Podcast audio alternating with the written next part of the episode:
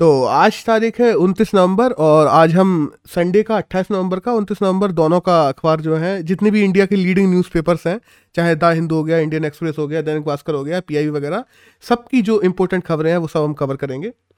तो बेसिकली पहले हम संडे के द हिंदू से स्टार्ट करते हैं। तो संडे के द हिंदू के फ्रंट पेज पे जो मेन मेन खबरें हैं तो एक तो ओमनिक्रॉन स्ट्रेन के बारे में आ रही है। हम जानते हैं कि साउथ अफ्रीका में जो B point one point one five nine जो नई स्ट्रेन मिली है कोरोना की, उसको वेरिएंट ऑफ़ कॉन्सर्न में भी डब्ल्यू एच ओ ने इस बार बहुत जल्दी डाल दिया वायदा में और वो जिस रफ्तार से फैल रही है, सात गुना ज़्यादा तेज़ी से फैल रही है, उसके चौदह म्यूटेंट्स निकल चुके हैं।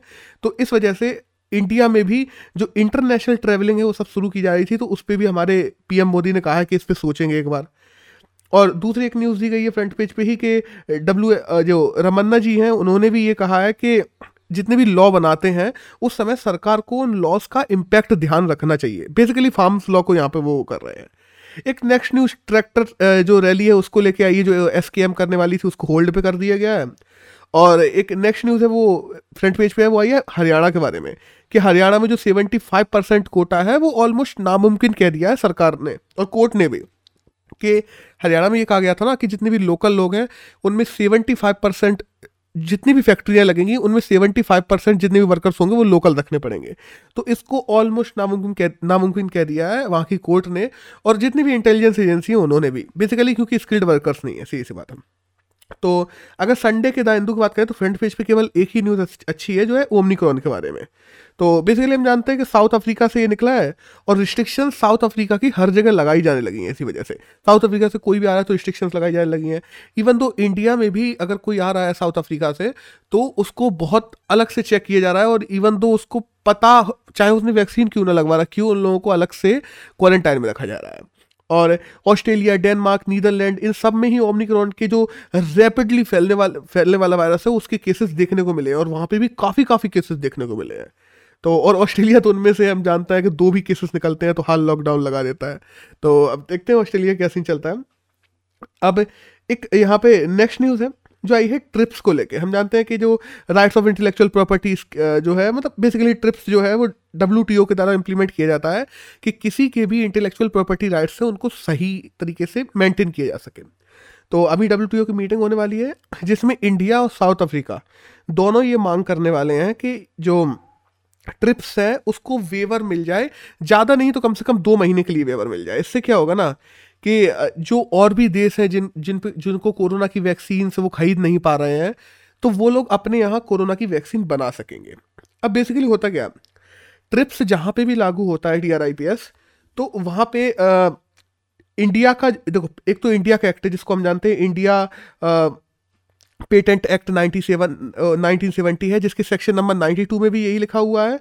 और दूसरी तरफ़ देखते हैं डब्ल्यूटीओ का जो ट्रिप्स एक्ट है उसमें भी ये लिखा हुआ है कि किसी भी प्रकार की कोई भी नई चीज़ तुमने बनाई है और मान लो तुमने उसको पेटेंट करवा लिया है तो वो तुम्हारा इंटेलेक्चुअल प्रॉपर्टी राइट हो सकता है। अब तुम कोई देश उसे तुमसे उस सेम फॉर्मूले से बिना तुमसे पूछे नहीं बना सकता या तो उसे लाइसेंसिंग करवानी पड़ेगी। तो ये जो लाइसेंसिंग है इसको कुछ दिनों के लिए रोक दिया जाए एक दो महीने के लिए क्योंकि हम जानते हैं अभी ओमनिक्रॉन का भी प्रॉब्लम आ गया है। तो इसके चलते जो ज़्यादातर वलनरेबल जो देश हैं, जिनमें भी दो दो तीन तीन परसेंट ही लोगों को कोरोना की वैक्सीन लग पाई है, वो लोग इस फॉर्मूले का इस्तेमाल करते हुए अपने यहाँ वैक्सीन बना पाए। अगर जैसे अभी बनाते हैं तो या तो उन्हें लाइसेंस लेना पड़ेगा, और नहीं लाइसेंस लेते हैं तो सीधी सी बात है, उन पर इंटरनेशनल चार्जेस लगे जा रहे हैं ट्रिप्स के तहत। तो इन सबको वेवर करने के लिए डब्ल्यूटीओ की आने वाली मीटिंग मीटिंग में इंडिया और साउथ अफ्रीका दोनों लोग मिलकर ट्रिप्स को जो कोरोना की वैक्सीन है, उस पर दो महीने के लिए वेवर पे बात करने वाले हैं। और हमारी तरफ़ से कौन करेगा? तो हमारी तरफ़ से पीयूष गोयल है, जो हमारे केंद्रीय मंत्री हैं, वो करेंगे। अब देखते हैं निकल के क्या आता है, वो तो मीटिंग के बाद ही पता पड़ेगा। एक नेक्स्ट न्यूज़ है, वो आई है मोदी केयर के बारे में, जो पेज नंबर सोलह पे है के बारे में। और मोदी केयर, यहाँ कोई ये मोदी केयर, ऐसा नरेंद्र मोदी के द्वारा चलाया नहीं, हुआ नहीं है। ये समीर मोदी के द्वारा शुरू किया हुआ है। बेसिकली ये एक टाइप का एमएलएम है कि एक कंसल्टेंट होता है, उसके नीचे और दो लोग जोड़ो और फिर तुम खुद से कंसल्टेंट बन सकते हो, अपने नीचे भी लोग जोड़ो ट्री की तरह बनाओ तो उसमें तुम ज़्यादा से ज़्यादा रुपए कमा सकते हो। उसी हिसाब से तुम्हें जो कंपनी है, मोदी केयर, वो तुम्हें थोड़ा थोड़ा थोड़ा थोड़ा ब्याज देती जाती है। सीधी सी बात है। तो मोदी केयर की अभी एक डाटा निकल के आया कि पिछले एक महीने में तकरीबन दो लाख कंसल्टेंट बनाए हैं उन्होंने इंडिया में और इंडिया में किसी भी एमएलएम से ज़्यादा तेज़ी से बढ़ने वाला, सबसे तेज़ी से बढ़ने वाला अभी तक में किसी भी नए स्टार्टअप की बात करें तो मोदी केयर बन गया है।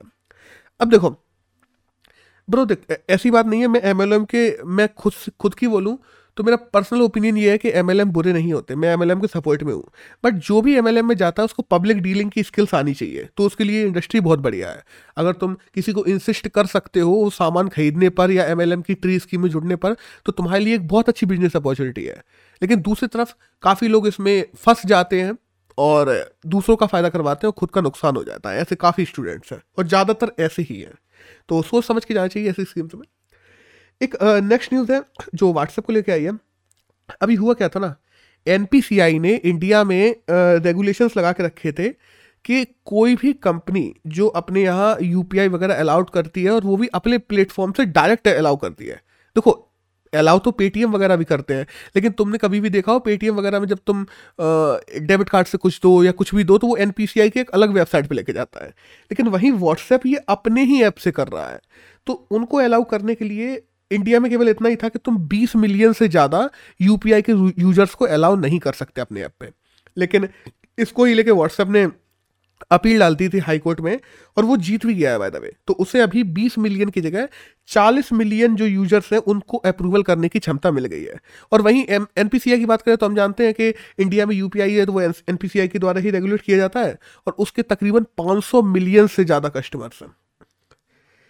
अब एक न्यूज़ आई है इंडियन एक्सप्रेस के फ्रंट पेज पे आई है संडे के पे, कि जो गुड स्मार्टियन स्कीम है, हम लोगों ने इसकी बात भी की थी एक बार पहले इसमें एडिटोरियल आया था।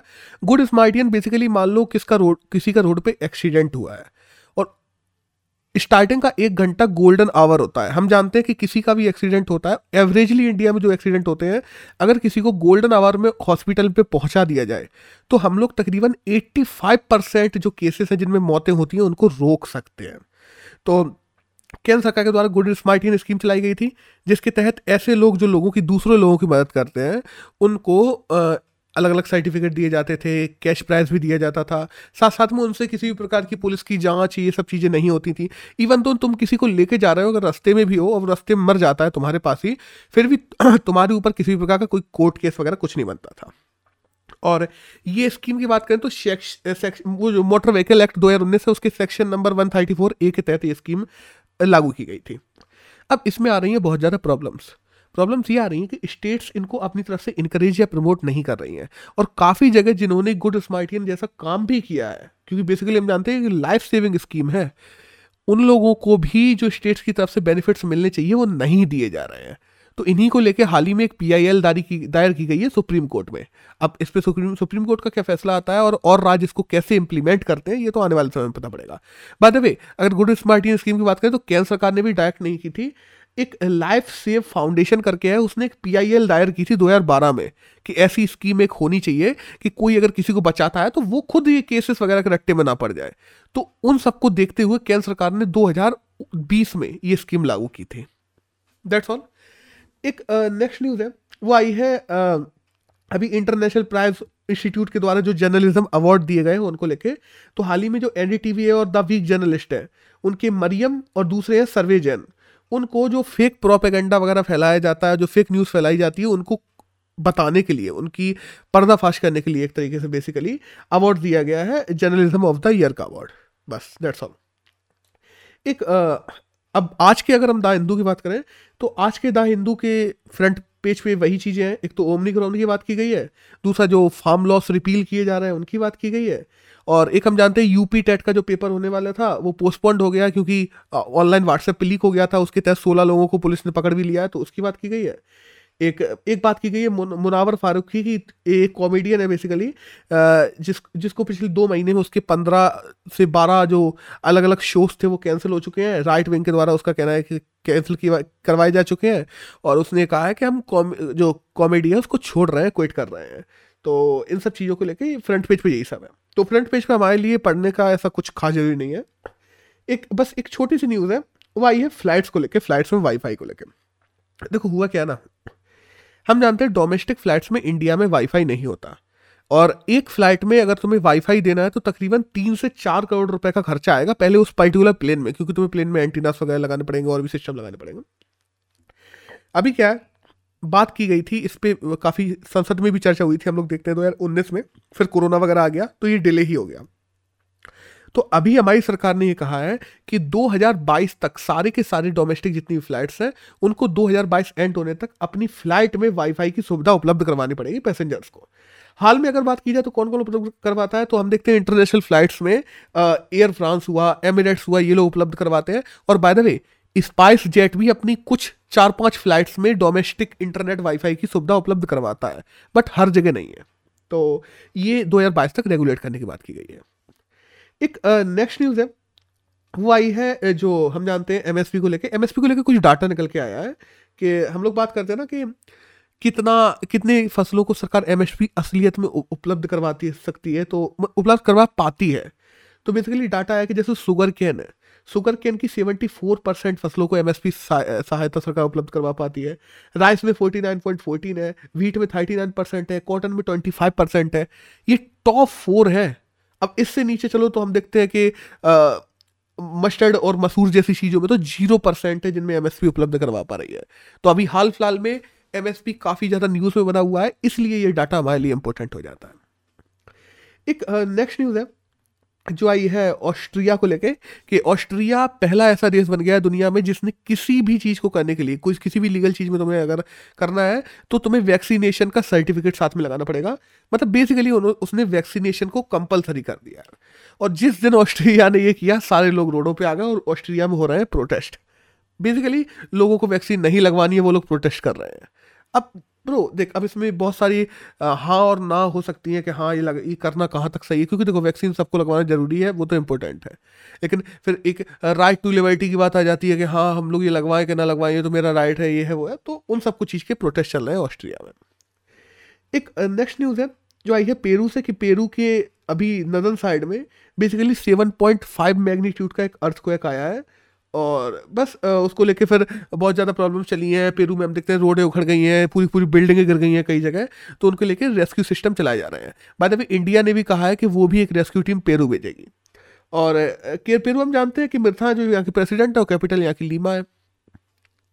एक नेक्स्ट न्यूज़ है। वही है चेक रिपब्लिक को लेके कि चेक रिपब्लिक के नए पीएम के रूप में जो पीटर फ्योला है, उनको नया प्राइम मिनिस्टर बना दिया गया चेक रिपब्लिक का।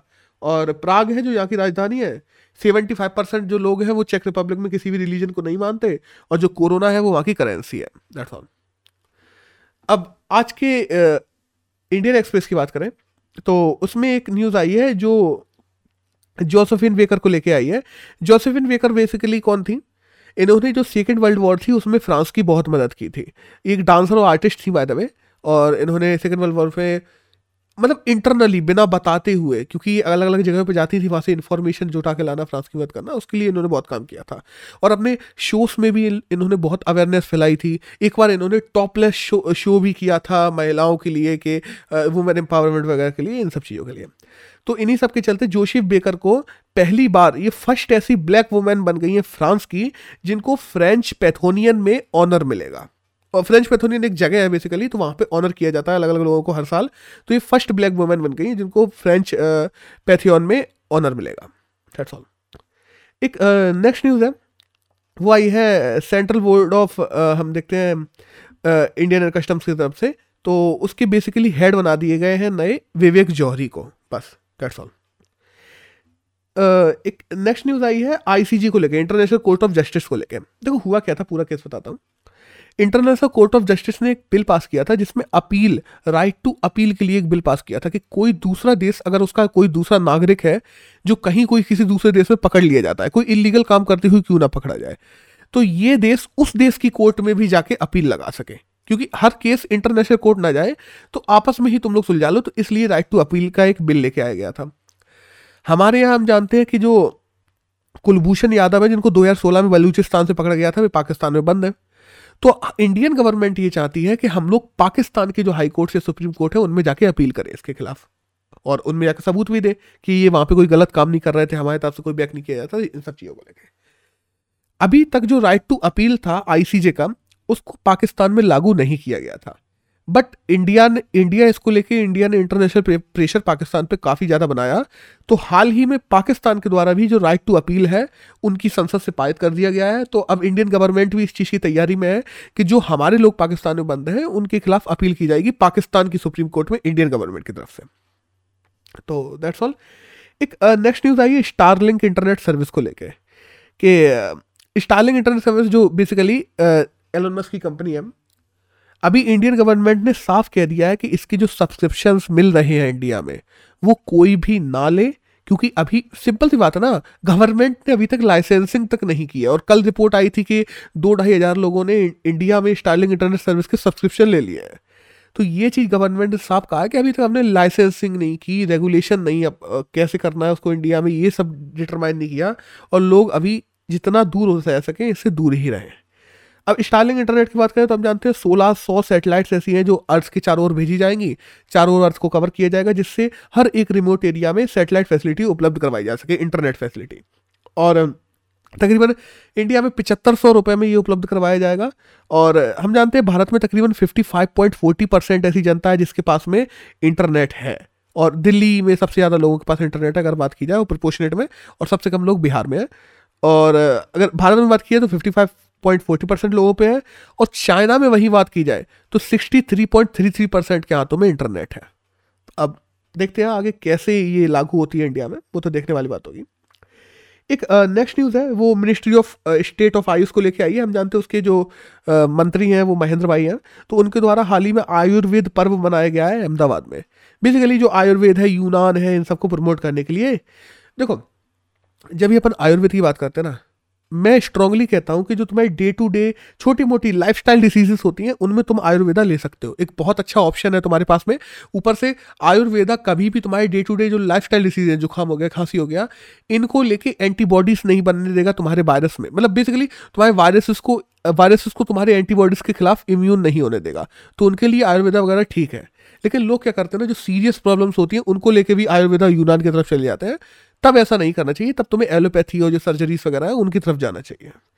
और इंडिया में बात करें तो इंडिया में 80 परसेंट पॉपुलेशन ऐसी है जो मिनिस्ट्री ऑफ़ आयुष के द्वारा ही डाटा निकाला गया है कि जिन्होंने कभी ना कभी एक बार ज़िंदगी में आयुर्वेदिक उपचार तो लिया ही है। दैट्स ऑल एक नेक्स्ट uh, न्यूज़ है जो आई है रशिया को लेके कि हम जानते हैं रशिया की जो एंटी बैलिस्टिक मिसाइल्स हैं बेसिकली जो मिसाइल सिस्टम है एंटी बैलिस्टिक कि हाँ कोई बाहर से मिसाइल आ रही है उसको मार दो।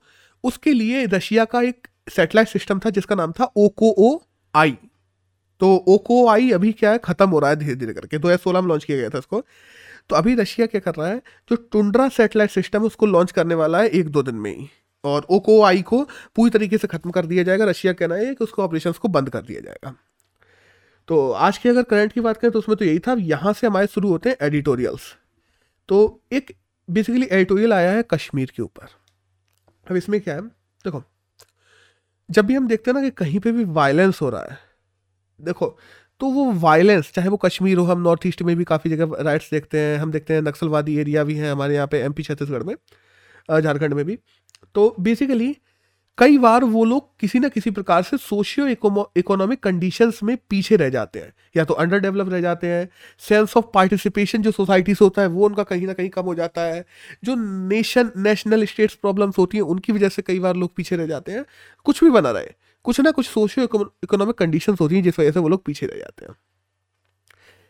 अभी इसमें ऑथर का ये मानना है कि जो भी रेडिकल यूथ है बेसिकली पूरे आर्टिकल में कहना ये है कि जो रेडिकल यूथ है उसका हमें ट्रस्ट गेन करना ज़रूरी है और तभी हम उस रेडिकलिज्म या जो एक्सट्रीमिज्म है उसको हम खत्म कर पाएँगे।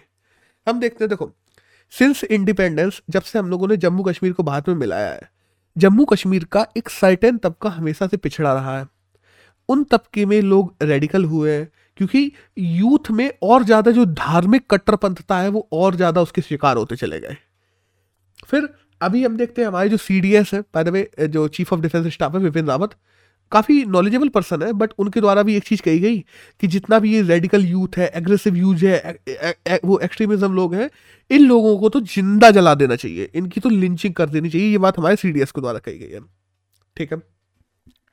अब हमें इस रेडिकलिज्म या ये जो सीडीएस ने बात कही है इन सबसे आगे बढ़ के देखना पड़ेगा। हमें ये जानना ज़रूरी है कि ऐसा क्यों हुआ है जो आज का यूथ वहाँ पे पहुँच गया है? क्योंकि ऐसा देश में केवल कश्मीर में नहीं है अन्य जगह भी है जहाँ पे ऐसी चीज़ें हो रही हैं। होता क्या ना, कश्मीर का युवा कहीं भी जाता है तो वो अपने आप को एक स्पेशल कैटेगरी का फील करता है। स्पेशल कैटेगरी का लायक कि मान लो अगर सिक्योरिटी जगह से निकल रहा है और किसी सिक्योरिटी गार्ड ने देख लिया कि ये कश्मीर का है, उसकी चेकिंग अलग से करवाई जाएगी। ये स्पेशल कैटेगरी ऑफ़ पीपल वो फील ना करे। उसको भी ये लगे कि हाँ हम भी देश के लोग हैं। तब उनमें विश्वास की भावना पैदा होगी। अब ये सब स्टार्ट कैसे हुआ था, थोड़ा अपन हिस्ट्री में चलते हैं। देखो, हम जानते हैं पाकिस्तान में नाइनटीन एटी नाइन के समय की बात है कि जियाउल हक की सरकार आई थी बेसिकली तब उनके द्वारा ये कहना था कि रिलीजन को स्टेट की पॉलिसी में मिक्स करके हम लोग लोगों में सॉलिडरिटी ला सकते हैं। लोगों को अपनी तरफ़ अट्रैक्ट कर सकते हैं और अपने आप को और ज़्यादा पावरफुल बना सकते हैं। और पाकिस्तान हमेशा से मानता है कि जम्मू कश्मीर पाकिस्तान का भाग है, जबकि वो नहीं है, वो है इंडिया का, हम भी जानते हैं। अब भारत में जब ये हुआ, जब उन लोगों ने ऐसी सोलिडरिटी लाने की बात की तो उन लोगों ने अपने तरफ़ से कश्मीर में रेडिकलिज्म को बढ़ावा देने की कोशिश की। हम जानते हैं इंडिया के एक एक्ट है armed force special power act 1958 जिसके तहत 1990 तक जब तक हम कश्मीर देखते हैं ना, वहाँ पे ऐसी स्थितियाँ नहीं थी। 1990 के बाद जब जिया उल हक ने ऐसी चीज़ें वहाँ पे इंप्लीमेंट करना शुरू की, लोगों में जो इस्लामिक रेडिकलिज्म की बात कर ले, ये सब फैलाना शुरू किया है तब से हमारी वहाँ पे मिलिट्री पावर बढ़ाना शुरू की हमारी मिलिट्री ने वहाँ लोगों को फोर्सफुली दबाना शुरू किया, क्योंकि वो वहाँ पे एक्सट्रीमिज्म रेडिकलिज्म फैला रहे थे। 1990 के पहले का हम इंडिया का कश्मीर देखते हैं ना, बहुत पीसफुल था। फिर बेसिकली जैसे ही फोर्स का यूज़ करना शुरू करते हैं तो और दूसरी तरफ़ हम जानते हैं कि पाक जो पाकिस्तान है, वो यूथ को रिलीजन बेस पे और ज़्यादा रेडिकलाइज कर रहा था। तो लोगों को ये लगने लगा कि हम लोग तो एक वॉर में हैं। एक वॉर में जी रहे हैं, जो कि हमें पाकिस्तान, क्योंकि वो वही रिलीजन मानते थे जिसको पाकिस्तान एक तरफ़ से खींच रहा था। उनको ये लगने लगा कि हम लोग एक स्ट्रगल में है, जो स्ट्रगल हमको जीतनी है यहाँ से। किन से जीतनी है? अपनी आर्म्ड फोर्सेस से जीतनी है। और अगर हम मर भी जाएँगे तो हम मुजाहिदीन हैं। वो जो भावना है, वो वहाँ से फैलना शुरू हुई। देखो सरकार ने टैकल किया इसको अलग अलग तरीके से। और आज तक वो टैकल चलता ही आ रहा है। हम देखते हैं आर्म्स जो रिवेलियन है, आर्म्स रिवेलियन और आर्म फोर्सेस के खिलाफ जो जो वहाँ के रिलीजियस लोग हैं या काफ़ी लोग हैं जिनका मैं नाम नहीं लूँगा, हम भी जानते हैं कि कैसे कैसे उग्रवादी ग्रुप्स बना के बैठे हैं। उसके बाद में ऐसा भी नहीं है, सरकार में हम ये भी जानते हैं कि वहाँ के यूथ की पढ़ाई हुई, उसके बाद में सरकार ने वहाँ पे काफ़ी डेवलपमेंट की भी कोशिश की है, जिनका असर भी देखने को मिलता है कि जो 1990 या पंचानवे वाले जो कश्मीर था, जहाँ पे जो चीज़ें होती थी, वो अब रिस्पेक्टिवली कम होती जा रही हैं। लेकिन अभी सीडीएस वगैरह के बाद सी के द्वारा ऐसी चीज़ें कह देना हमारी हारमनी के लिए अच्छा नहीं है। भारत के कश्मीरी युवा अभी भी अविश्वास में है। वो अविश्वास के वो अपने आप को एक नॉर्मल सिटीजन के रूप में या एक नॉर्मल युवा जो देश में रहता है, उससे अलग देखते हैं। हमें ये हेटरेट को चेंज करना है। हमें उनके एक्सपीरियंस को बदलने की ज़रूरत है।